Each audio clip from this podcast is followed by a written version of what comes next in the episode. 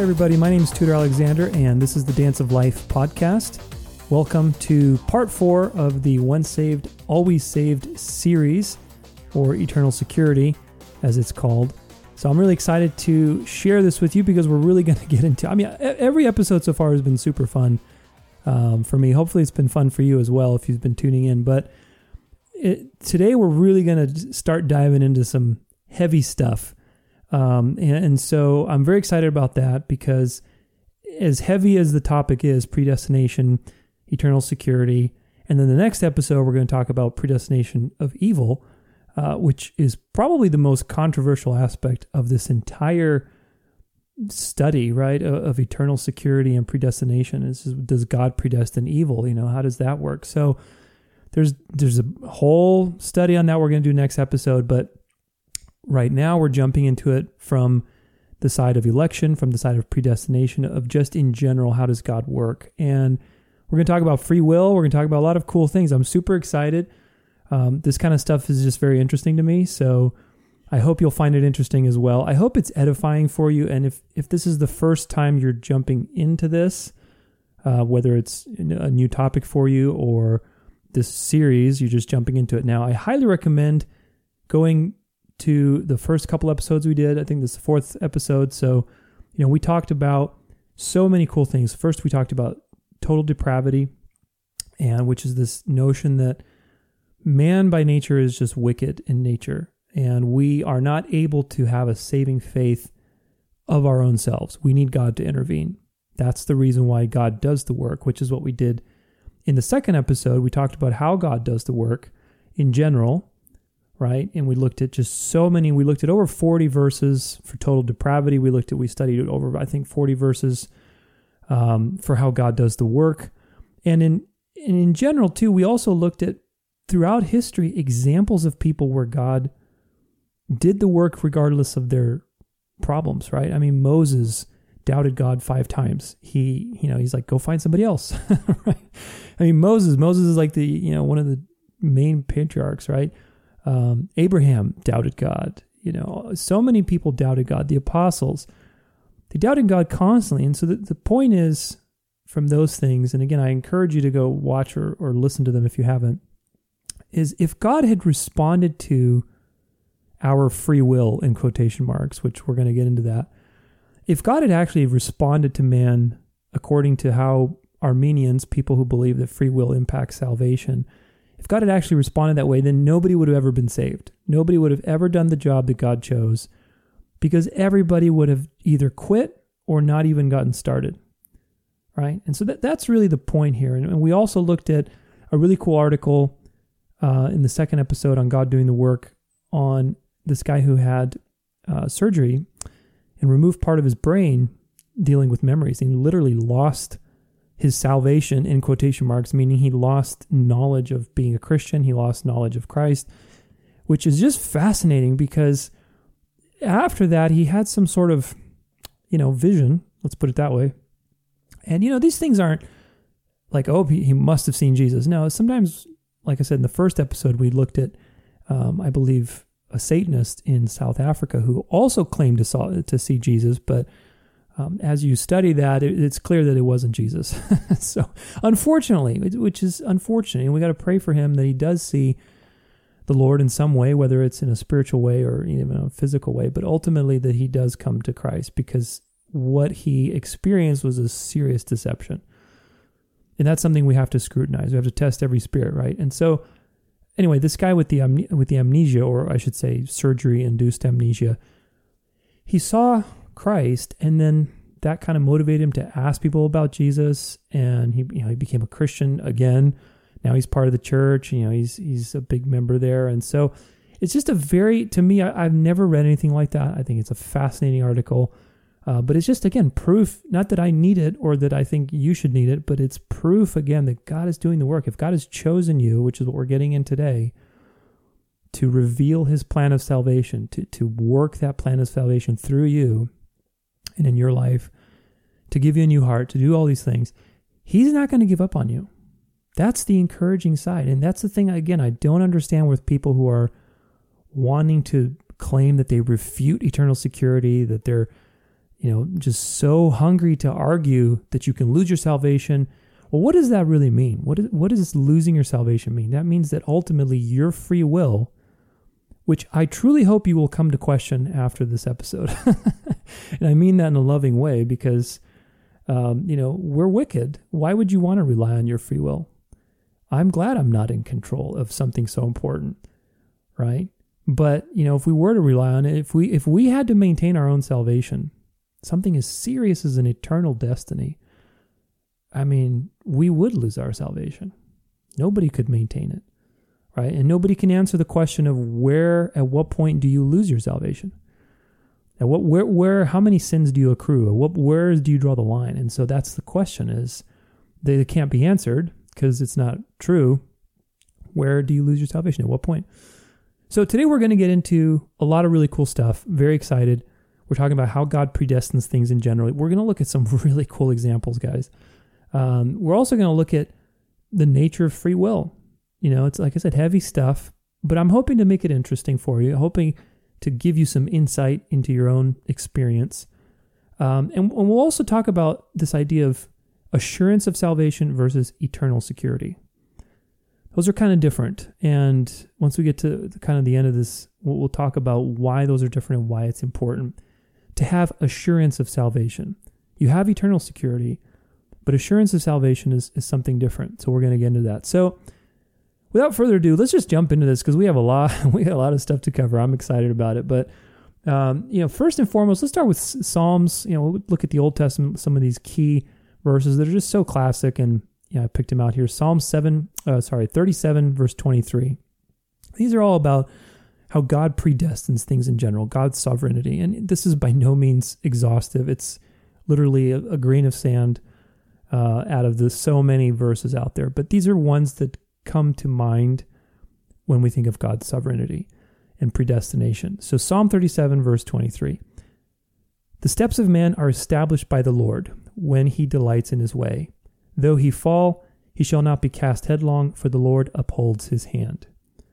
This is important, okay, because as you'll see, we're just the first one already, but as you'll see, it's like even with your total depravity, though you fall, the the Lord upholds you.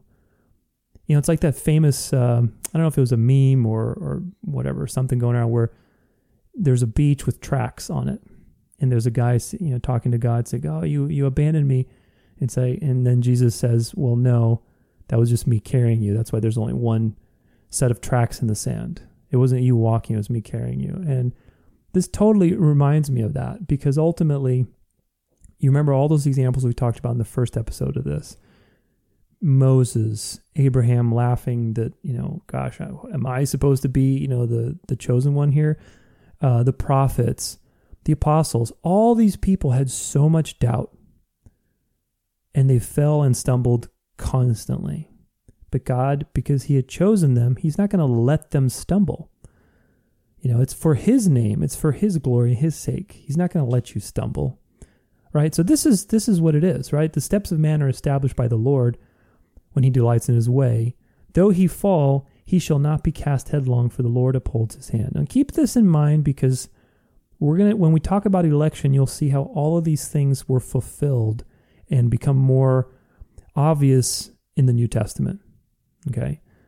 Isaiah, let's jump to the next one. Isaiah 14, verses uh, 24 to 27. An oracle concerning Assyria. So this is this is about Assyria's judgment. The king of Assyria was very boastful, right? He was he was kind of basically challenging God. So God is proclaiming judgment on him, but there's more to it. So let's let's take a look. Verse 24. The Lord of hosts has sworn, as I have planned, so shall it be, and as I have purposed, so shall it stand. That I will break the Assyrian in my, in my land, and on my mountains trample him underfoot, and his yoke shall depart from them, and his burden from their shoulder. This is the purpose that is purposed concerning the whole earth, and this is the hand that is stretched out over all the nations. For the Lord of hosts has purposed it, and who shall annul it? His hand stretched out, and who will turn it back? So, pretty obvious God's in charge, God's in control. This is specifically concerning initially about the Assyrian, but then, you know, he broadens out to a more general thing like, listen, God's in, in complete control. Who is going to stand up to God? Using the Assyrian as an example. All right, so keep that in mind.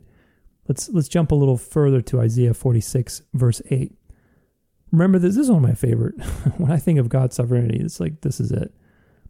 I verse 8, chapter 46 verse 8. Remember this and stand firm Recall it to mind, you transgressors. Remember the former things of old. For I am God, and there is no other. I am God, and there is none like me. Declaring the end from the beginning, and from ancient times things not yet done. Saying, My counsel shall stand, and I will accomplish all, keyword, of my purpose. Calling a bird of prey from the east, the man of counsel from a far country. I have spoken, and I will bring it to pass. I have purposed it, and I will do it. So that's pretty clear language. God is going to purpose something and he's going to do it. He doesn't falter, he doesn't change his mind, he doesn't you know, miss the opportunity. That's that's really the point. In the end, he declared the end from the beginning. That is, I mean, that that sums up all of human history, but we're going to get into that. I love that verse. One of my favorite verses. Let's go on. Psalm 115 verse 2. We got a lot of good stuff today, man, I'll tell you. Why should the nations say, Where is their God? Our God is in the heavens. He does all that he pleases. So this is talking about idols, you know, just comparing how futile idols are. But our God is in the heavens. He does all that he pleases. He does whatever he wants. Now this is this is such an important point because we're not going to get into, the, into this. Initially, I had one episode planned for all of predestination. I'm like, no way that's going to happen.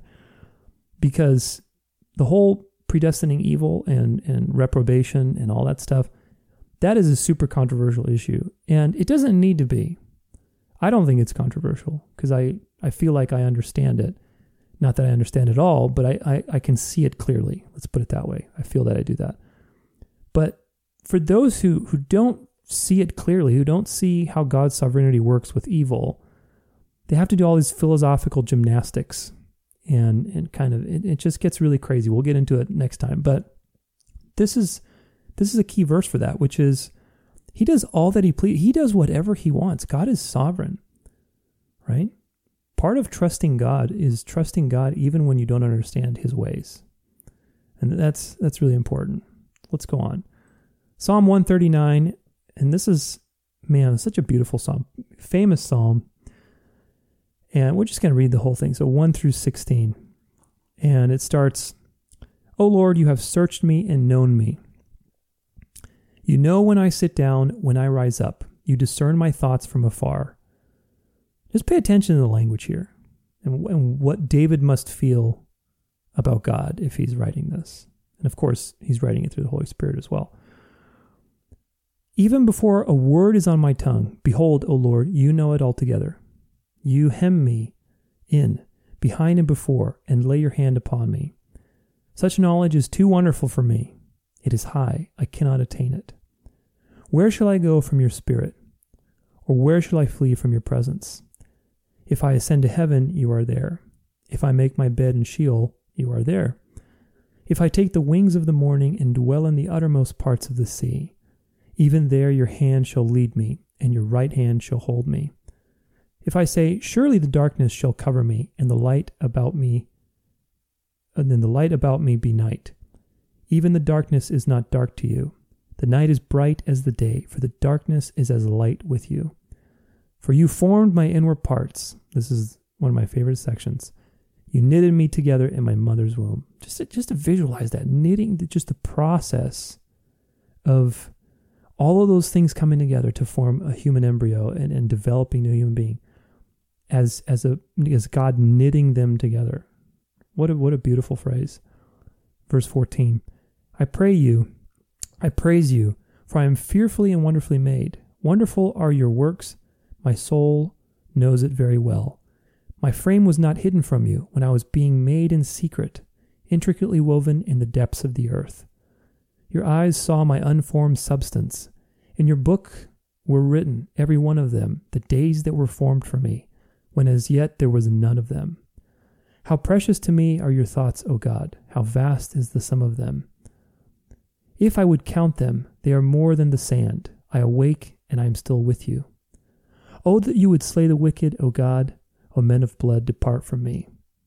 And he goes on, and the rest of it's about evil and being saved. But this is a beautiful psalm, and ultimately, you know, it's, is not the only one that talks like this, but it, the language is just so profound. You know, David is not asserting his free will here, and you're going to see as we go along that that's definitely the case. He, although election as as a word, the elect and, and God, you know, having elect, is written mostly in the New Testament. It's very clear that the people, the patriarchs, understood election, and we'll, we're going to get into that. But just wanted to show you kind of if if David wrote something like this, imagine what he must be thinking. And there's another one we'll get into very soon, David's prayer, uh, is so obvious. But look at look at how this compares to later in the New Testament with Luke 12 verse 7, where Jesus says, "Why even the hairs of your head are numbered. Fear not, you are of more value than many sparrows." So this to me it's it's a parallel, right? So God has numbered every hair on our heads. In David's psalm, obviously knit in our mother's womb, knowing all of our steps before we even take them. So, do you think that was just like poetry? That's the question. Obviously, it's poetic, but it's describing a greater truth, which is God is completely sovereign. There's nothing that happens, no atom that moves, that God doesn't have knowledge of it, that God didn't have a say in it right? And, and that's really what we want to start taking away here because it's very obvious throughout Scripture. Then the question is, which we'll get to at the end, which is, well, what do we do with evil then, right? And that's where people diverge into some serious errors because they can't accept that God is also in charge of everything that's happened that isn't good, right? Doesn't make God evil. He's the authority and he's the one who predestined everything for a very grand purpose. You have to look at it from his perspective. And this is what we're going to do here is start start to look at things and scripture from God's perspective. Of course, we can't understand the mind of God.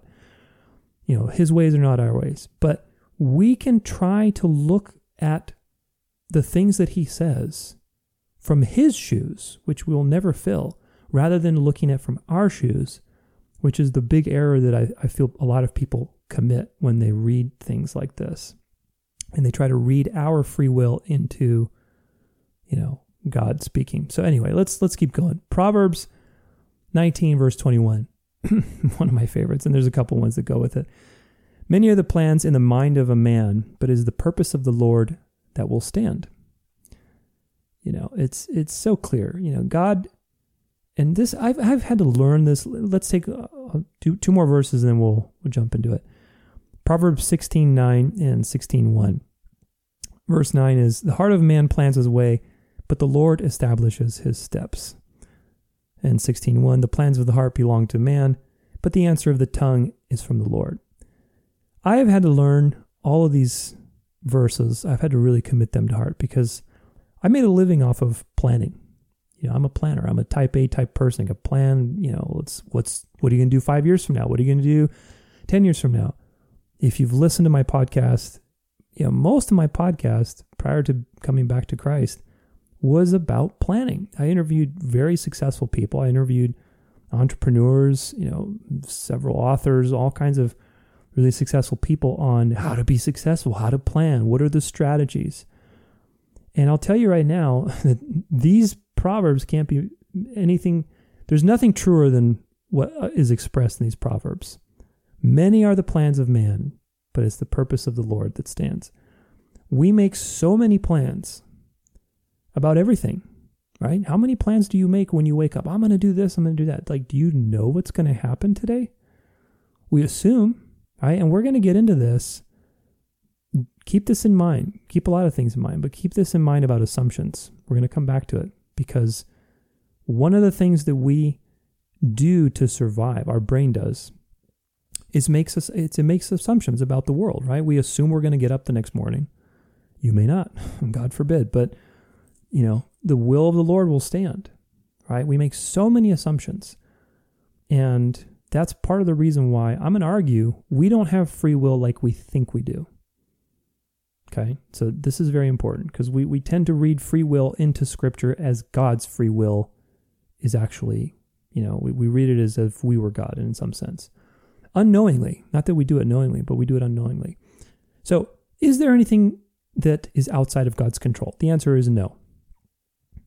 If the world is intelligently designed, right? If if there's the fine tuning argument, which if you're not familiar with it, it just basically is that everything in the universe, in the realm that we're in, has such a fine um, area of performance. So, for example, um, your blood has a very sensitive pH level.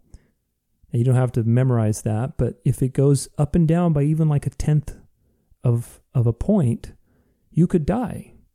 And everything's like that. Everything has a very specific range where it survives, so it's very finely tuned.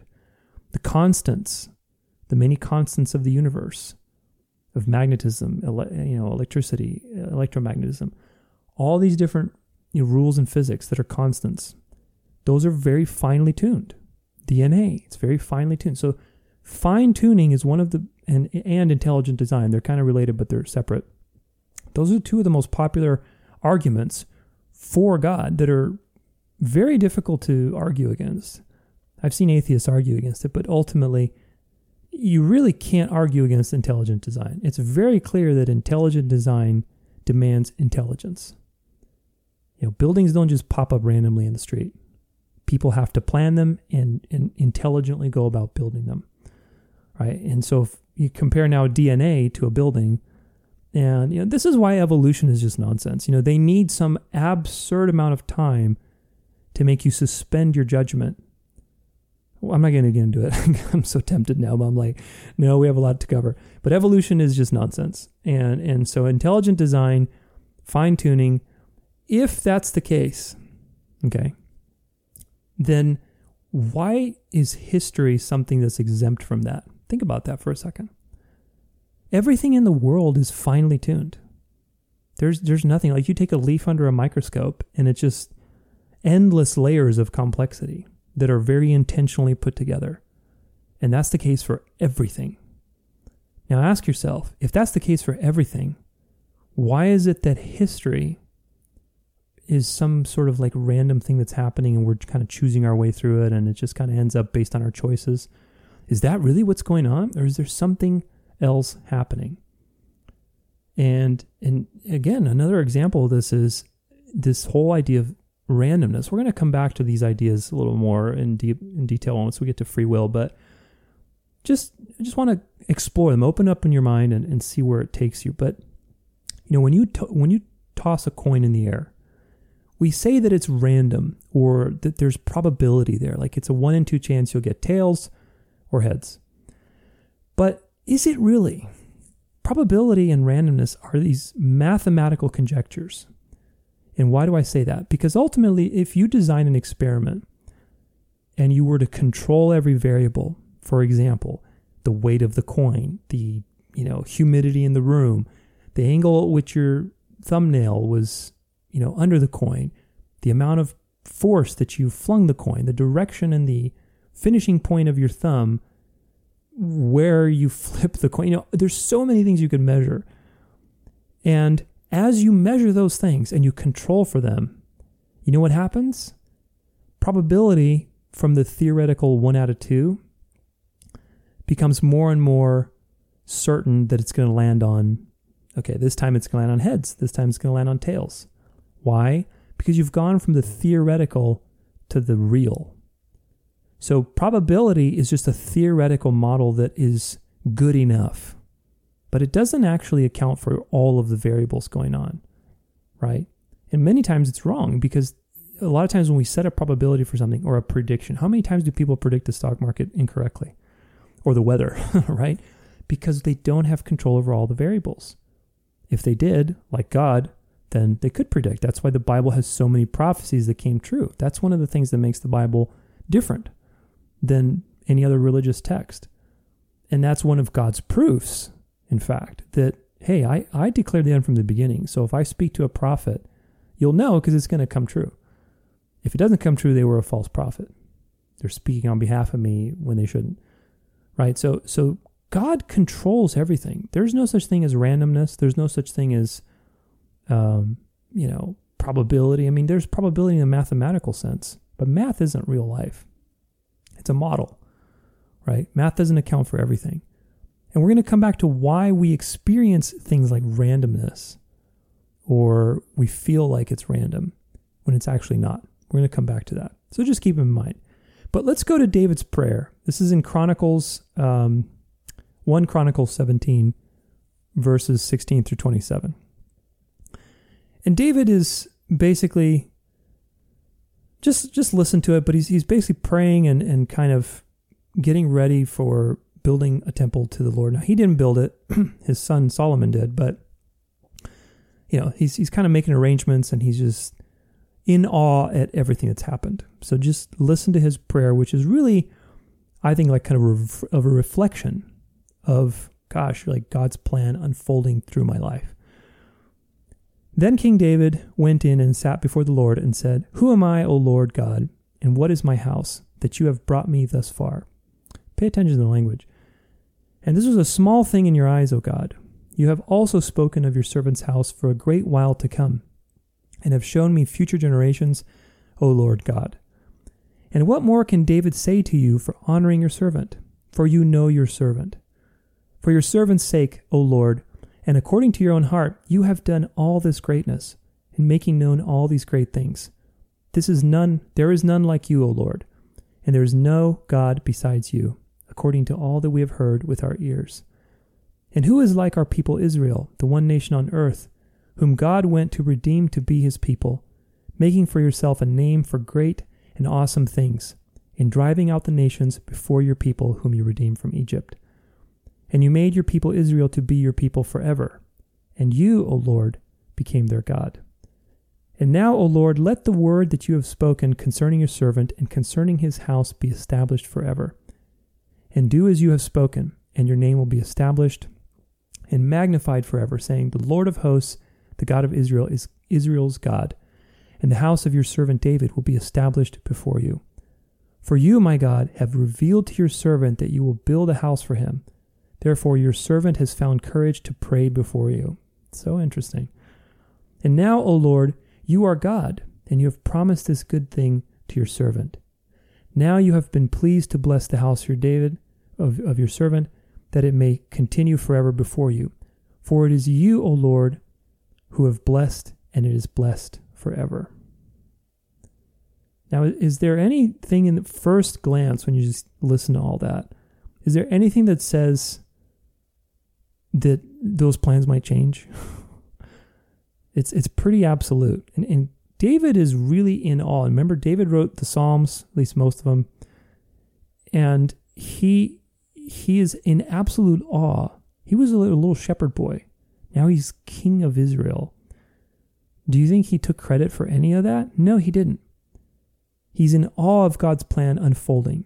And, and I'm going to prove it to you because look at some of these other verses that we can compare. And this is where the rubber hits the road because, okay, 1 Samuel 25 32. And David said to Abigail, Blessed be the Lord, the God of Israel, who sent you this day to meet me. Blessed be your discretion, and blessed be you who have kept me this day from blood guilt and from working salvation with my own hand. So David was about to kill somebody because he wasn't basically uh, going to honor him. And he was stopped from doing that. Blessed be the Lord, the God of Israel, who sent you this day to meet me. So God kept me this day from blood guilt, from working salvation with my own hand. That was a serious sin to, to work your own salvation with your own hand, to presume that you could do that. Now, let's keep going because there's a lot of other things. In Chronicles, 1 Chronicles 13, verse 8, we, we see how David wants to bring the ark you know, from where it was. And basically he he just doesn't follow procedure. He he gets some people to carry it and they weren't supposed to because they weren't Levite priests the way they were assigned in, in Leviticus to carry it. And he, he kind of just does his own thing. And look what happens. And David and all Israel were celebrating before God with all their might, with songs and lyres and harps and tambourines and cymbals and trumpets. And when they came to the threshing floor of Chidon, Uzzah put out his hand to take hold of the ark, for the oxen stumbled. And the anger of the Lord was killed against, kindled against Uzzah, and he struck him down because he put out his hand to the ark, and he died there before God. So, not supposed to do that. Serious problem, right, that happened. Somebody touched the ark. God killed them immediately. Now, David was afraid of that, as we'll as we'll see later. But just keep that in mind. Like people are taking it upon themselves to do something, right? And especially trying to save a situation where they're not supposed to. Saul's unlawful sacrifice. Let's take a look at that. 1 Samuel 13, verse 8. This is Saul got impatient, so he waited seven days, the time appointed by Samuel. Samuel told him to wait seven days. But Samuel did not come to Gilgal, and the people were scattering from him. So Saul said, Bring the burnt offering here to me, and the peace offerings. And he offered the burnt offering. And so he, he makes this unlawful sacrifice. He wasn't supposed to do that. He just basically took it into his hand. Why? Because he was getting impatient and insecure. If you read Saul, about Saul, he, one of his things that he struggles with is insecurity. He's very insecure. And it's interesting. This, the story of Saul is very interesting, but look at the pattern here of what's happening. Well, let's go to the next one. Numbers 20, verses 7 through 12. And this is about Moses and, and the rock the second time. So people are complaining about dying of thirst. and this is the second time. And so, verse 7 the Lord spoke to Moses, saying, Take the staff and assemble the congregation. You and Aaron your brother, and tell the rock before their eyes to yield its water. Keep in keep mind of the language. Tell the rock. So you shall bring water out of the rock for them and give drink to the congregation and their cattle. And then Moses took the staff from before the Lord as he commanded him. So then it goes on, and look what happens. Then Moses and Aaron gathered the assembly together before the rock, and he said to them, Hear now, you rebels, shall we bring water for you out of this rock? And then Moses lifted up his hand and struck the rock with his staff twice, and water came out abundantly, and the congregation drank and their livestock. So, this is the reason why. Let's actually look at the next verse. And the Lord said to Moses and Aaron, Because you did not believe in me, to uphold me as holy in the eyes of the people of Israel, therefore you shall not bring this assembly into the land that I have given them. So, what's going on here? Well, first off, Moses did not listen to God. He he got upset with the people, which you know they were they were annoying for sure. But he he got advice from God, a command: tell the rock, speak to the rock, and he disobeyed. He got angry and he hit the rock twice, and he took credit for it. Shall we bring the water? Verse 10 Shall we bring the water for you out of this rock? Like, fine, you want me to bring some water? I'm going to bring some water. That, that was the attitude. So he took credit for the salvation. Keep that in mind. That's that's a big theme. And this is again, all of this is playing into David's prayer. These are experiences that David had. He knew about, he had them, you know, they were in the culture. People knew about all these things, about what Moses did. Of course they did. It was in the Pentateuch. Deuteronomy 8 through 11 or chapter 8, verse 11. Take care lest you forget. This is when they came into the promised land. And it's very, very key verse. Take care lest you forget the Lord your God by not keeping his commandments and his rules and his statutes, which I commanded you today. Lest when you have eaten and are full and have built good houses and live in them, and when your herds and flocks multiply, and your silver and gold is multiplied, and all that you have is multiplied, then your heart be lifted up, and you forget the Lord your God, who brought you out of the land of Egypt, out of the house of slavery, who led you through the great and terrifying wilderness, with its fiery serpents and scorpions and thirsty ground, where there was no water, who brought you water out of the, the flinty rock, who fed you in the wilderness with manna, that your fathers did not know, that he might humble you and test you, to do you good in the end. Beware lest you say in your heart, Here it is, my power and the might of my hand have gotten me this wealth. Read that again. Beware lest you say in your heart, My power and the might of my hand have gotten me this wealth. God is recounting everything that they've been through and taking credit for it so that they can take absolutely no credit. In fact, he's warning them not to take credit for the outcome. Okay, so this is this is the thing that's really repeated over and over again through all of these verses. Look at Psalm 78, verse 21. And again, these are just a handful of them. But therefore, when the Lord heard, he was full of wrath. A fire was kindled against Jacob. His anger arose against Israel because they did not believe in God and did not trust his saving power. Read that again. Because they did not believe in God and did not trust his saving power. What does that mean? Why is that so important?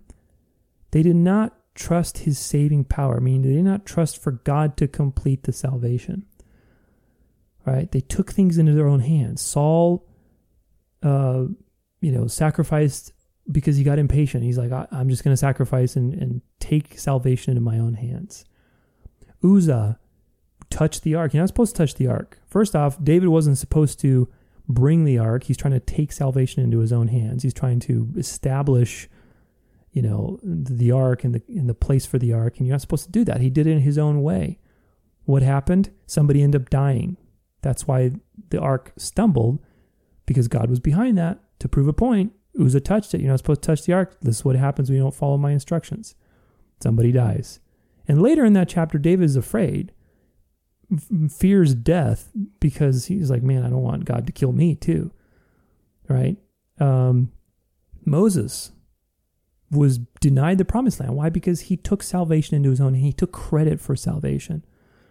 Now, did he take credit for everything? No, it was just one little moment, one little lapse of judgment. Why is that so serious to God? Why are these things so serious to God? If God, here's the, here's the million dollar question: Why are they so serious? Because if God is just offering salvation, as the Arminians believe and teach, and we have to sort of access that through our free will, we got to do something about it. That's not that offensive.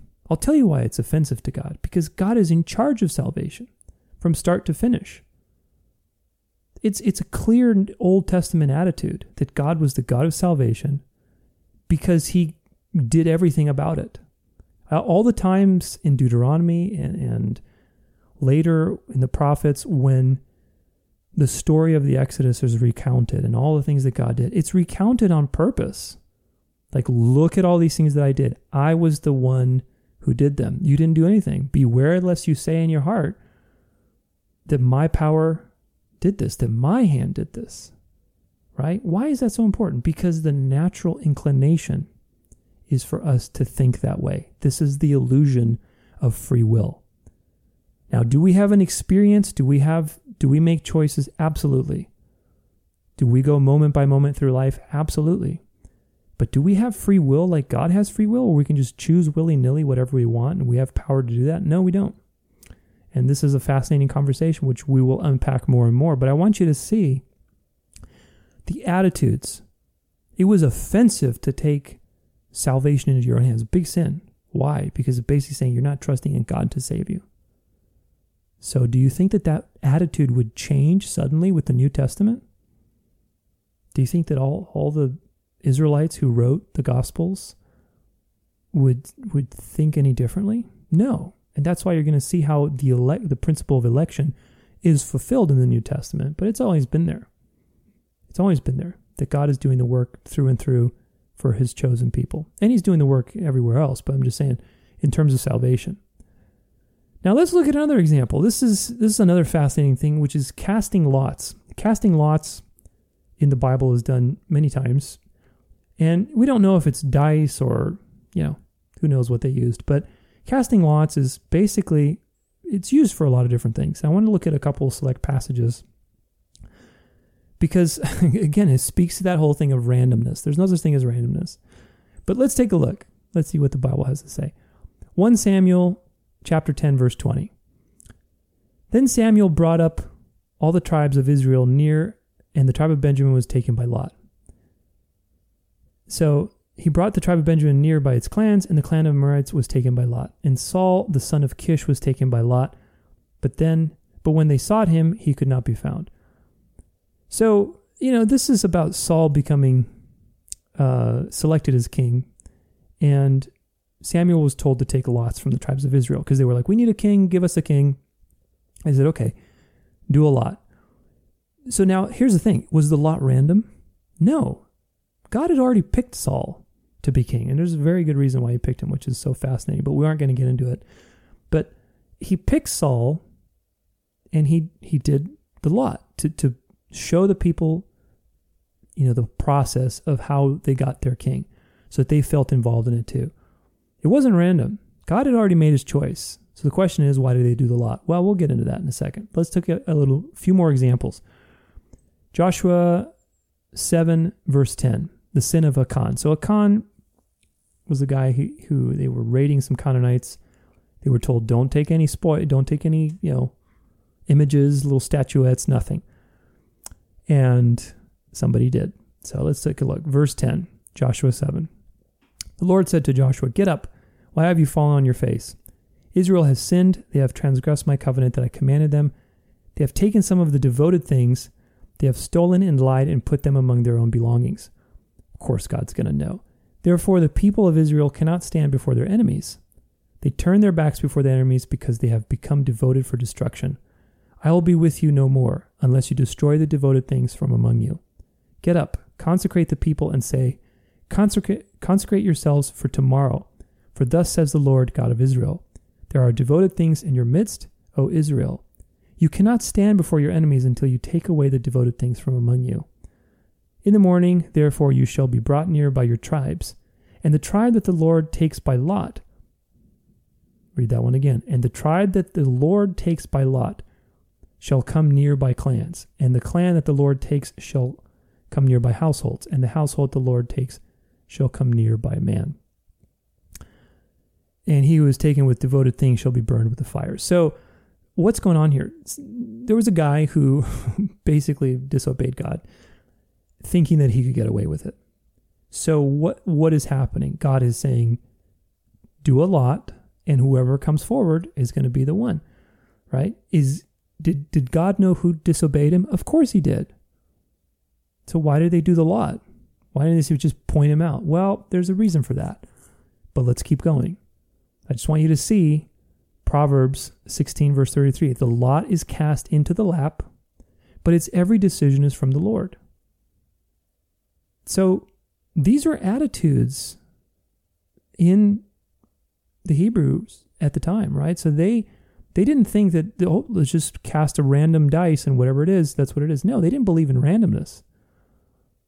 They none of them believed in randomness. They believed that God was in charge of the lot. It wasn't that it was random. It was God was in charge of the lot. Whatever that fell, that was God's decision. So why do the lot if you're going to predestine things, right? Well, first off, it's like saying, why have a party if you've already planned it? right? I mean, if you're going to plan a party, you have to have the party. You have to fulfill what you've planned. That's why we have a physical world, for God to fulfill his plan. It's already been decided upon. What we're experiencing is the fulfillment, it's the unfolding of the plan. Another thing is, it's setting precedents for things. You know, one of the big types in the Old Testament for Jesus is the casting lots casting lots, there's a passage in Isaiah, I believe, they talk about casting lots for his clothing, and that was a prediction that Jesus fulfilled. But they wouldn't have cast lots if casting lots wasn't a thing. See how I'm going with that? They had to be able to cast lots and, and believe that that was kind of a thing for that to be something to be talked about later and then fulfilled by Jesus right? So setting precedents is a big one. And another big precedent is removing control. It is this is the, the profound thing, guys. It's it's this ongoing thing of we are doing something, but God is kind of in charge of the whole thing. Where is the line between that? I don't know. But it's obviously something that God wants us to experience. God could have just said, you know what, so and so stole some stuff that I said don't take. Bring him out, he's going to die. God could have said that, but he didn't. He chose to involve us. Why? Because doing a lot with the understanding that God's decision, whatever falls on that lot, is God's decision. What, is, what does that do in the human mind? How does that train human consciousness? That trains us to, to submit to the Lord, to remember that He's in charge. We're still doing something, so we feel like we're doing something, but we let go of responsibility of deciding by casting a lot, while simultaneously accepting whatever God comes up with. That's why there's all, all the time when there's lots in the in the Old Testament, God had already made up his mind, right? It's not a random thing that happens. People aren't choosing based off of the lot that falls. No, God had predetermined the outcome. He's involving us in it to set precedents, to show that He's in control and, and to humble us and to keep us in our place. That's the whole point. So we don't have any impact on the decision.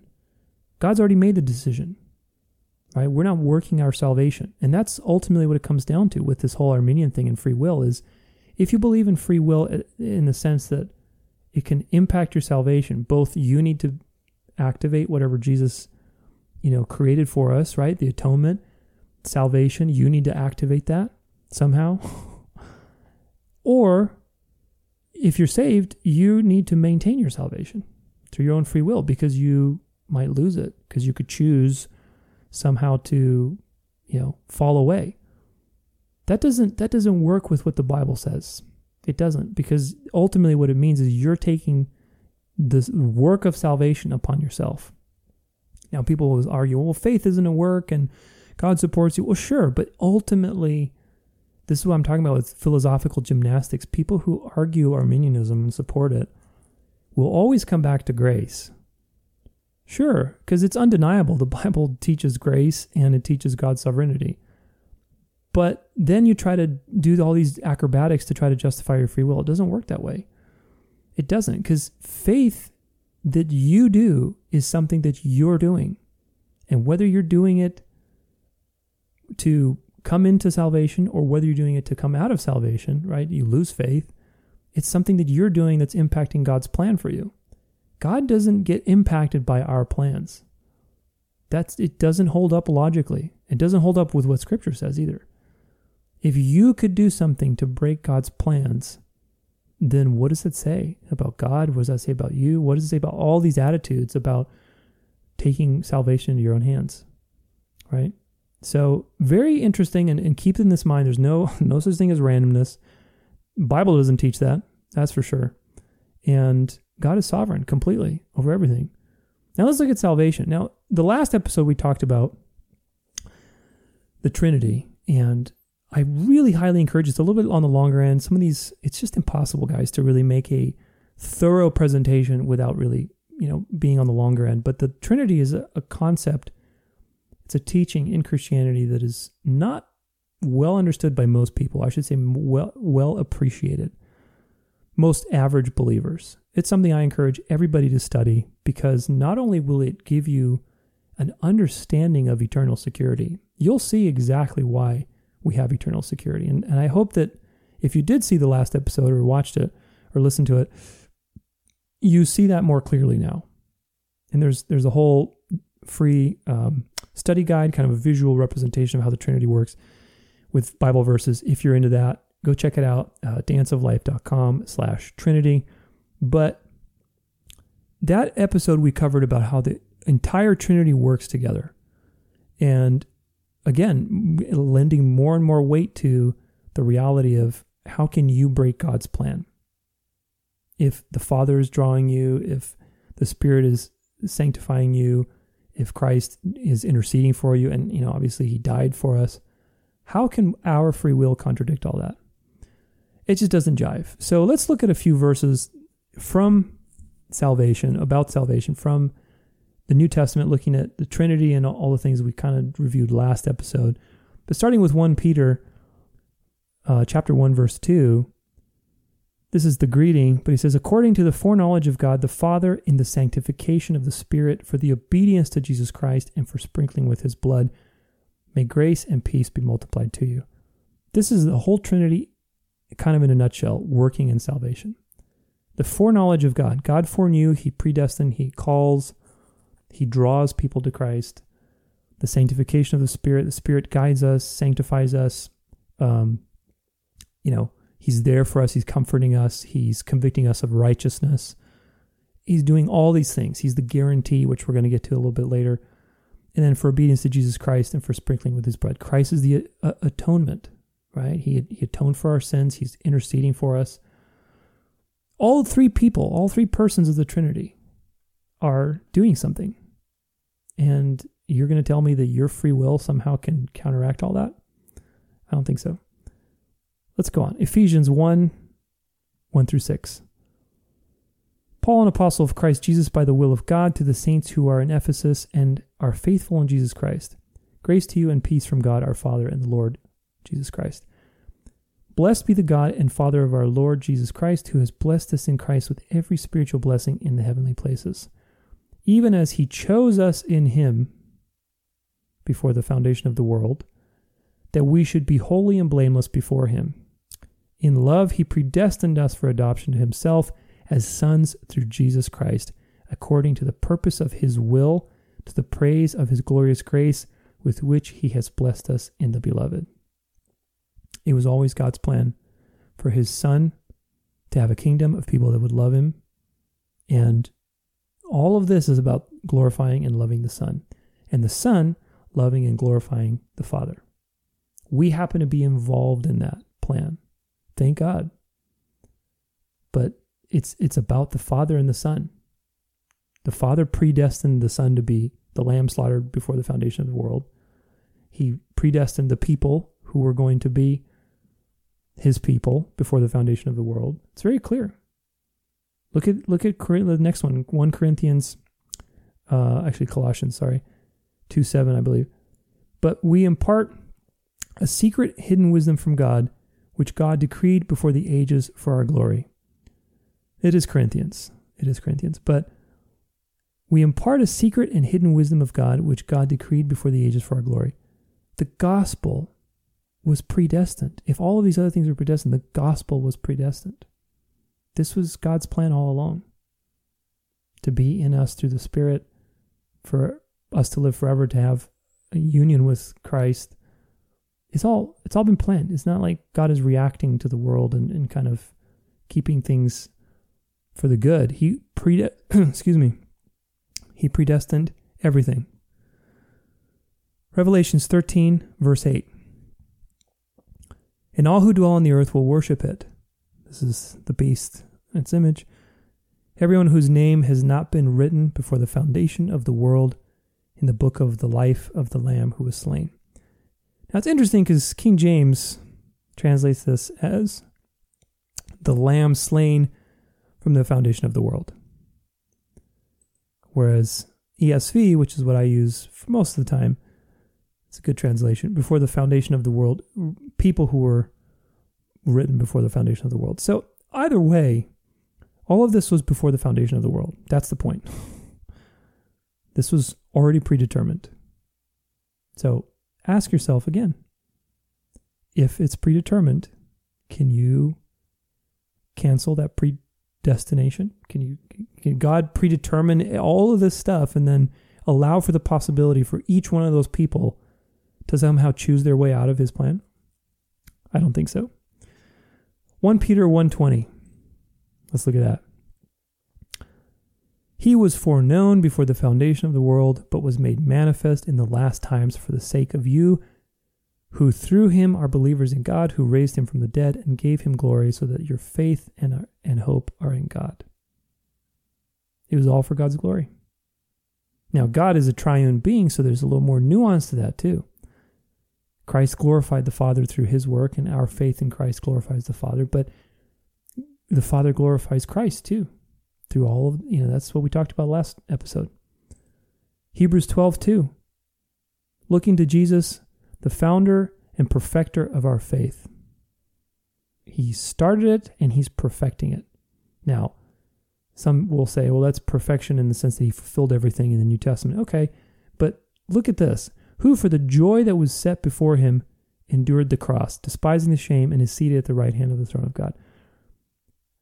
This is a really important point here. Okay. The joy that was set before him. Think about this logically, okay, and just critically. Let's put it that way, not logically, just critically. If there's election and God predestined everybody and said, Son, I'm going to give you a people that will love you. Here they are. Here's what's going to happen, etc.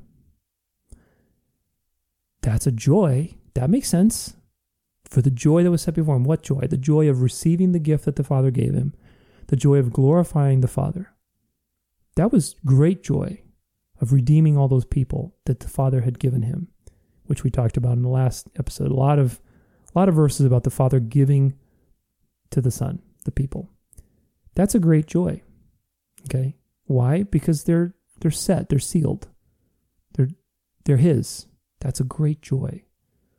But now, if Christ died for everybody, or let's put it this way if God somehow predestined people, and you're not going to argue with that, but then we still have free will and we can kind of fall away and, and lose our salvation. Is that joy for Christ? Is that joy for Christ? Going into it? No, it's not. How is that any joy for Christ, knowing he's going to endure all this stuff, even for the people who he knows will reject him. He's omniscient, he knows who's going to reject him. That doesn't make any sense. Especially if we assume the other thing, which is if God predestined people and they reject him somehow because of their free will, would Christ honor those people? Would that be joyful for him to the Father? Would that show any respect to the Father. No, none of this makes sense when you really critically think about it from the perspective of the Trinity. That's why I did that last episode. None of it makes sense. Absolutely none of it. Let's keep going though. Titus chapter 1, 1 verse 1 through 3. Paul, a servant of God and an apostle of Jesus Christ, for the sake of the faith of God's elect and their knowledge of the truth, which accords with godliness, in hope of eternal life, which God, who never lies, good one, promised before the ages began, and at the proper time manifested in His Word through the preaching with which I have been entrusted by the command of God our Savior. So, God never lies, we know that. And He promised before the ages began. That's another one. 2 Timothy 1, verse 8 through 9. Let's look at that one because we can compare the two. Therefore, do not be ashamed of the testimony of our Lord, nor of me, his prisoner, but share in suffering for the gospel by the power of God, who saved us and called us to a holy calling, not because of our works, but because of his own purpose and grace, which he gave us in Christ Jesus before the ages began. There it is again. Okay, the primary purpose of salvation is not God saving us because we're so loved. We are, you got to think beyond that. This is this is the the thing I'm talking about, where we read our own selfish little free will perspective into into the whole story. Salvation, this whole thing that's going on, is first and foremost about the God, about Father and the Son. The Father giving to the Son out of love and joy and glorify, glorifying the Son, and the Son simultaneously receiving and obeying and listening to the Father to glorify Him. We're being invited into that relationship as the elect. And we get to reap the benefits of God's love, but we don't take any credit for that at all. It has nothing to do with anything that we do. This is how you stay humble, because otherwise, you know, you, you get into a lot of philosophical traps. Let's put it that way, as we'll soon see as we go on with this. But let's keep going. John 6, verse 37 All that the Father gives me will come to me, and whoever comes to me I will never cast out. Hmm. I will cast out after they sin too many times. All that the Father gives me will come to me. Absolutely. God will accomplish his purpose, remember? And whoever comes to me, I will never cast out. I'd say that's that's pretty clear. Let's look a little bit later at uh, John 6, verse 44. No one can come to me unless the Father who sent me draws him, and I will raise him up on the last day. So, on one hand, we say Jesus, or Jesus says, I'm not going to cast anybody who comes to me. Then he says, If you come to me, it's because the Father has drawn you to me. So that's like a double whammy of eternal security. If you've come to me genuinely, that means it's not been of your own accord. Rest assured, God has drawn you. And also rest assured that I'm going to keep you and I'm not going to cast you out. I mean, pretty plain as day. Look at it a little bit further. John 6, verse 65. This is, now, this is about, so he says, This is why I told you that no one can come to me unless it is granted him by the Father. This is about, um, well, he, Jesus a little bit earlier, let's see, uh, verse 62 or 61, he says, But Jesus, knowing in himself that his disciples were grumbling about this, this is about eat my flesh, drink my blood. You know, the whole thing with the transubstantiation that the Catholics and Orthodox have, have gotten literally when it's supposed to be just about keeping remembrance of, of the Lord. But he he goes into this whole thing and says, Do you take offense at this, that I've said this? Then what if you were to see the Son of Man ascending to where he was before? It is the Spirit who gives life. The flesh is no help at all. The words that I have spoken to you are spirit and life. I'm going to have a whole study on transubstantiation, but this was all a spiritual thing. But those but there are some of you who do not believe. And for Jesus knew from the beginning whom those who who do not believe and who it was who would betray him. So this is why I told you that no one can come to me unless it is granted by the Father. You have a couple things going on here. First off, the people who heard the saying initially, the disciples, some disciples left. They said, oh, this is crazy. I'm not going to eat your flesh and drink your blood. Because they didn't understand. They weren't drawn to Christ truly. They were false converts, which is what we're going to get into in, in the whole ending episode, probably in a couple weeks at this rate. But on, on basically false converts, all these challenge verses about, see, people fell away they fell away from the faith, you know, so you can lose your salvation. Well, these people were never saved. The people who left in this scene here, where Jesus was talking about his eat my flesh, drink my blood, in a spiritual sense, right? Taste and see that the Lord is good kind of sense. Well, those people were never true believers. The Father had not drawn them. Now, Jesus is also talking about Judas here because he knows who's going to betray him he's making a point about him too. He said, This is why I told you that no one can come to me unless it is granted him by the Father. So if the Father's granted you to come to Jesus and Jesus is not going to forsake you, do you think you can wiggle your way out of God's hands? I don't think so. Let's go on. John 18, verse 37. Then Pilate said to him, So you are a king? Jesus answered, You say that I am a king. For this purpose I was born, and for this purpose I have come into the world, to bear witness to the truth. Everyone who is of the truth listens to my voice. Now, a couple things here. There was a purpose to him coming to earth. Obviously, it was predestined. We know that. Everything about Christ's life was in submission to the Father. He didn't have a free will of his own, he had a will that he lived of God. But here he also says, Everyone who is of the truth listens to my voice.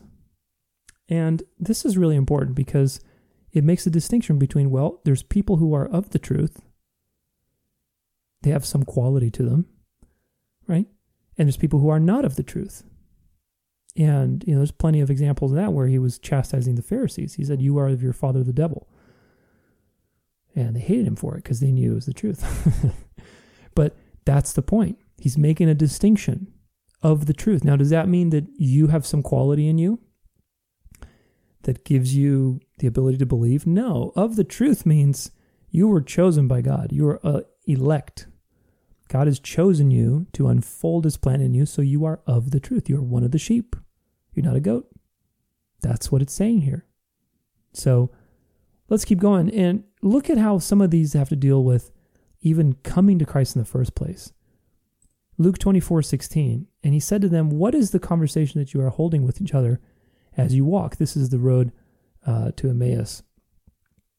And I love this whole scene. Then one of them named Cleopas answered him, Are you the only visitor to Jerusalem who does not know the things that have happened here in these days? And he said to them, What things? Like he's just kind of playing coy, which is I love I love some of these interchanges. And they said to him, Concerning Jesus of Nazareth, a man who was a prophet, mighty indeed in and word before God and all people, and our chief priests and rulers delivered him up to be condemned to death.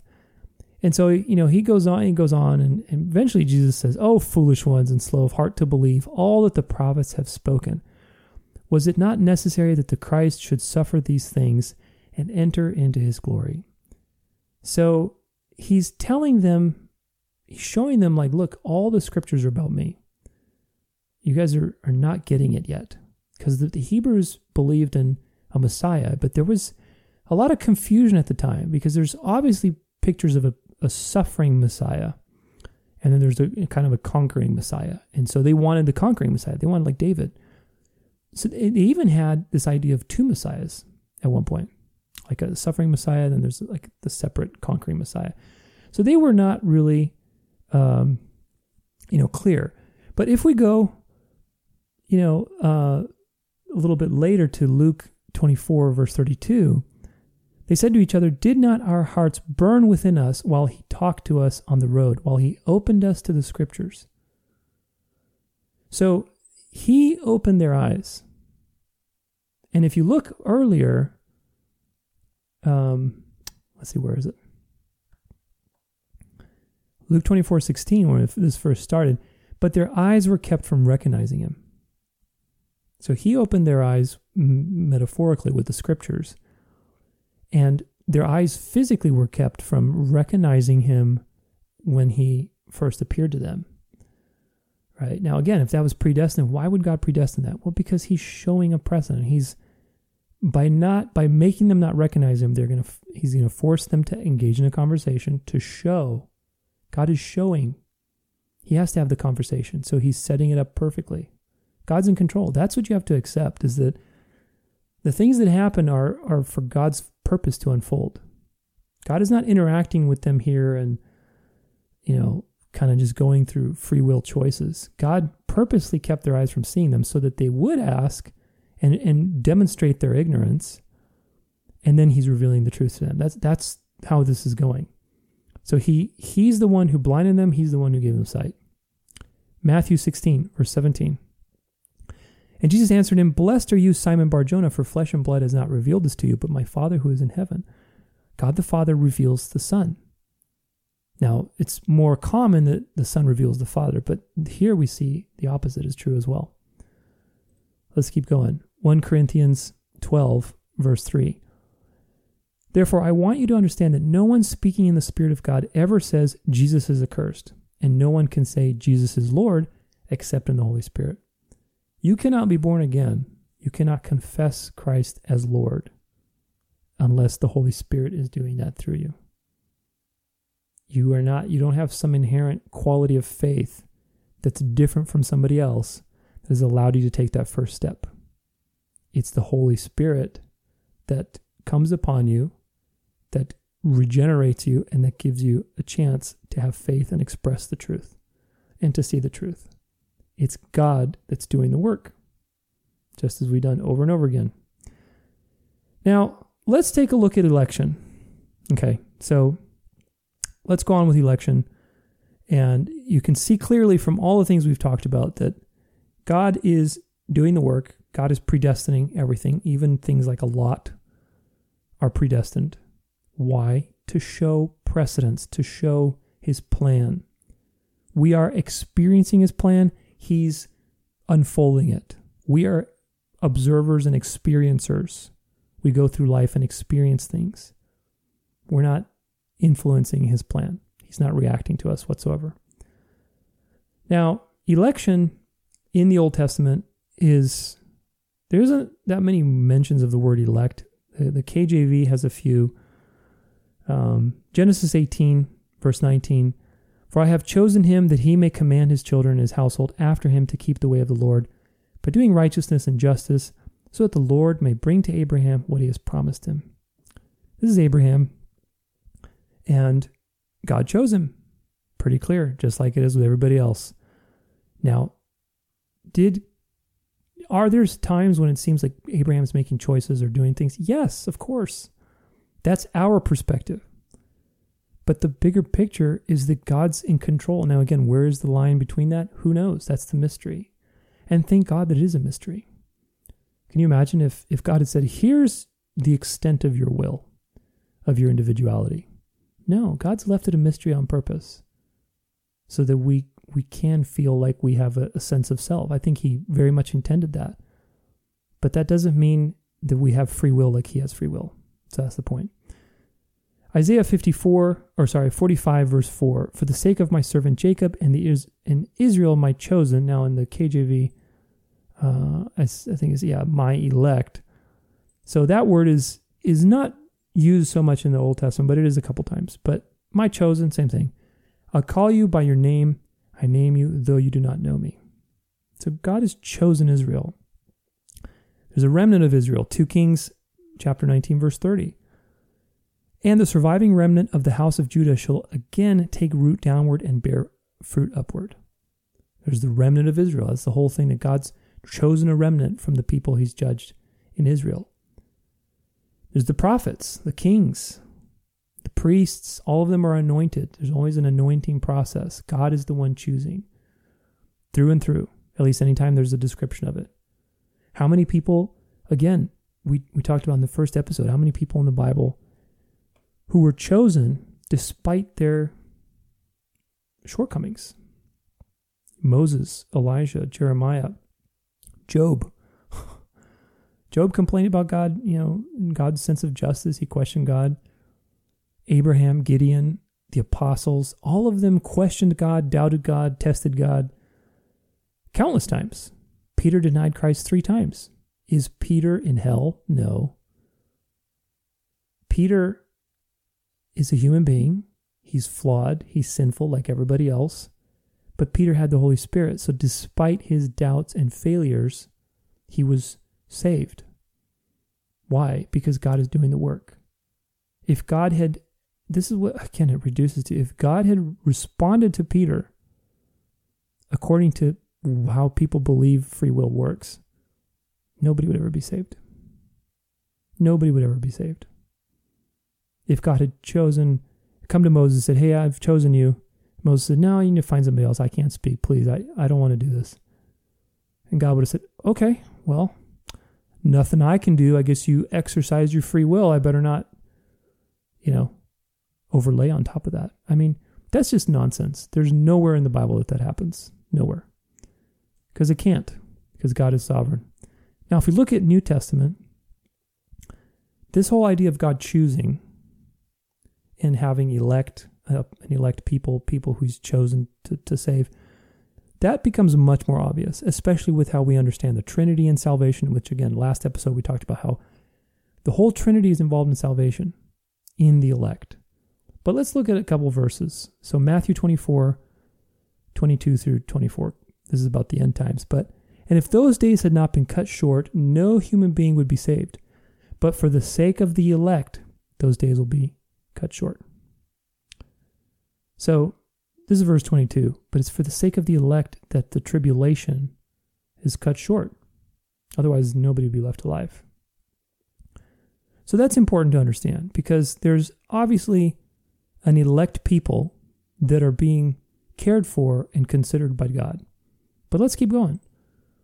Mark 13, verse 27. And then he will send out the angels and gather his elect from the four winds, from the ends of the earth to the ends of heaven. Who is he going to gather? The elect, the people he's chosen, not the people who had more faith than, than their neighbors. It's the ones who God has chosen, unconditionally, mind you and we'll get into that. But Luke chapter 8, 18, verse 7. And will not God give justice to his elect, who cry to him day and night? Will he delay long over them? There it is again. Let's look at Romans 8:33. Who shall bring any charge against God's elect? It is God who justifies. Remember from the Trinity episode that the Father is the one who justifies. The Father draws, calls, He's choosing them, he's justifying them. Right? So it, if God has justified you and you're somebody that God chose, does that mean you can reverse that? After God has justified you? Before before the world even began? Hmm. I don't know about that. Romans 11, verse 7. What then? Israel failed to obtain what it was seeking. The elect obtained it, but the rest were hardened. This talks about predestination of evil and reprobation, which we'll get into next time. That's a huge can of worms. But again, the elect obtained it. The elect, the chosen elect. 2 Timothy um, chapter 2, verse 10. Therefore I endure everything for the sake of the elect, that they also may obtain the salvation that is in Christ Jesus with eternal glory. 1 Peter 1. Peter, an apostle of Christ of Jesus Christ, to those who are elect exiles of the dispersion in Pontus, Galatia, Cappadocia, Asia, and Bithynia. I mean, all these all these show that the apostles believed in election, just like David and just like all the Old Testament fathers. 2 John 1, verse 1. The elder to the elect lady and her children, whom I love in truth, and not only I, but also who know the truth. 2 John 1, verse 13. Final greetings. The children of your elect sister greet you. Okay, so election is obvious. It's it's a teaching throughout the Bible, especially in the New Testament these are all types. The Old Testament was a type. The, the election of the Old Testament of Israel was a type to be fulfilled in Christ as we are elect through his plan of salvation. God, history is not about us. You got to get this through you, okay? This is a big point. History is not about us, it is about his story. It is about God's choices, not our choices. This is, again, the fundamental paradigm we have to shift in how we read the Bible and how we think about these many things because we have this fatal view of free will. And and and we look at things and say, gosh, you know, it must be this way because that's how I see things. Well, that's not the way things work. Free will is a certain way for God and it's a certain way for us. Okay? God is choosing people and things to happen in history. That's very clear. He's predestining everything. He's designed the world intelligently at every microscopic level. History is not out of his control. It's his story. It's about his story of salvation, his story of the Father to the Son, the Son to the Father. That's the story of history. And we're being involved in that, you know, in a secondary way, but we are important, obviously. We're very important. But we are chosen. And if you're chosen, what does that mean? That means eternal security. That means you can't lose your salvation. That would that's not consistent with the grandiose plan that's revealed in scripture. It's not about our choices, it's about God's choices. Those are the ones that have consequences. So, you know, think about it this way. If here's another thought to think. If God is the one that's making the choice, all choices, because he's predestined everything, he makes the best choices possible. So if he has control over everything, which it says, you know, everything was John 1, what does it say? In the beginning was the Word, and the Word was with God, and the Word was God. All things were made through him, and without him was not anything that was made that was made. Anything made that was made. Everything in the world, every atom, every little cell in your body was made by God and directed by God. He upholds the universe with the word of his power, right? So if he created everything and he's perfect and he's perfectly moral and just, then God choosing the outcome should not be a problem. This is why I said again that Arminianism is about pride. It's about pride and it's about defending this this turf of you know, I get to do something too or I have control. Well, you don't. You have an experience but you don't have control like God has control. Control is an illusion, man. You know, omniscience, look, predestination and omniscience go hand in hand. God cannot be who he is and not predestine things. Think about it. omniscience means, you know, you know everything. So therefore, you're going to make the best choice possible. You're not going to make the worst choice or like a subpar choice. Especially the father to the son. Like if the father is going to, you know, give to the son like the best gift possible, all of this, do you think he's going to like not make the best choices? Of course, he's going to make the best possible choices because he's omniscient. And if he's making the best possible choices, he's made them already. And things are moving towards the best possible outcome. God is not a million armed octopus reacting to reality just faster than everybody because, you know, he can and just kind of steering it along as if it's reality itself is sort of this uncontrolled thing. No, that's not how it works. God has predestined it, and we are just experiencing the unfolding of that plan. And how beautiful that is. Thank God. Because if we could lose our salvation, we would. If we could impact the plan, we would. Trust me. You know, think about it again. If if he predestined all of this, if the Father predestined all this for the Son, and but then the Son died for everybody, how does that work with with the Trinity? It doesn't. That means that the Son died for more than who the Father predestined for him. That doesn't make any sense. There's discord in the Trinity with this view of, of free will impacting your salvation. It doesn't make sense. You know, Trinity is the only way to look at this. And if you understand that God is omniscient and omnipotent, then predestination is the only answer. It's the only way that things could go. So, what does that say about free will? Well, it says a lot of things, and I'm thinking we'll do this next time. This was quite an episode. I thought we were going to get into free will, but I'll I'll talk about it next time. I think it's a good point to stop here. Um, I'll just say this before we close, because next time next week we'll just jump into free will, and it's going to be a lot of other things. It, will be some scripture, but it, will be mostly other things we'll, we'll look at. But I'll, I'll leave you with this.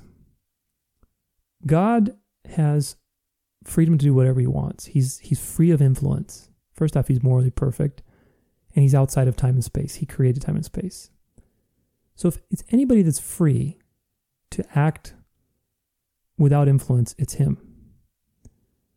That's the kind of free will that we think we have. And that's why it leads to all these problems in theology, like Arminianism. Now, I don't like the word Calvinism because I don't really believe in everything Calvin taught, but it's it's predestination, eternal security. Okay? Predestining evil and reprobation. Yeah. There's a purpose for that, believe it or not, which we'll get into. But ultimately, when we look and read scripture, we read it with the lens that we have free will, free of influence. We can just make a choice out of thin air. That's what the notion of free will is. That you can that you're free to choose. That somehow there's, you know, equal possibility between two options. And, you know, you can just choose it from nothing. It doesn't work that way though. And there's a lot of stuff. There's so many articles and things I want to go with you next time, again, I didn't anticipate this being that long, but we'll we'll jump into some really cool stuff. I hope this has been edifying for you, but again, I'll leave you with this. There is less and less room for this classic libertarian free will as science advances and we start to see how many things are actually controlled and they're out of our control. How the subconscious mind works, how our brain works, you start to realize that you really aren't doing what you think you're doing. We tend to think of ourselves better than we actually are. That's a human flaw. We, we tend to do that, right? It's a psychological process. And Christianity and the Bible teaches us to not rely on our own plans because the heart is wicked. So, this is what you have to address, which is we don't have the free will that God has. And when you go and read scripture, truly the way it should be from God's perspective. Again, we can't put ourselves in his shoes completely, but we can read from the perspective of the big picture of predestination and trusting that God's decision, even in times when we don't agree with something that we're reading about evil or judgment or something, trusting in God's character that He has a purpose for something and He's made the best choice possible.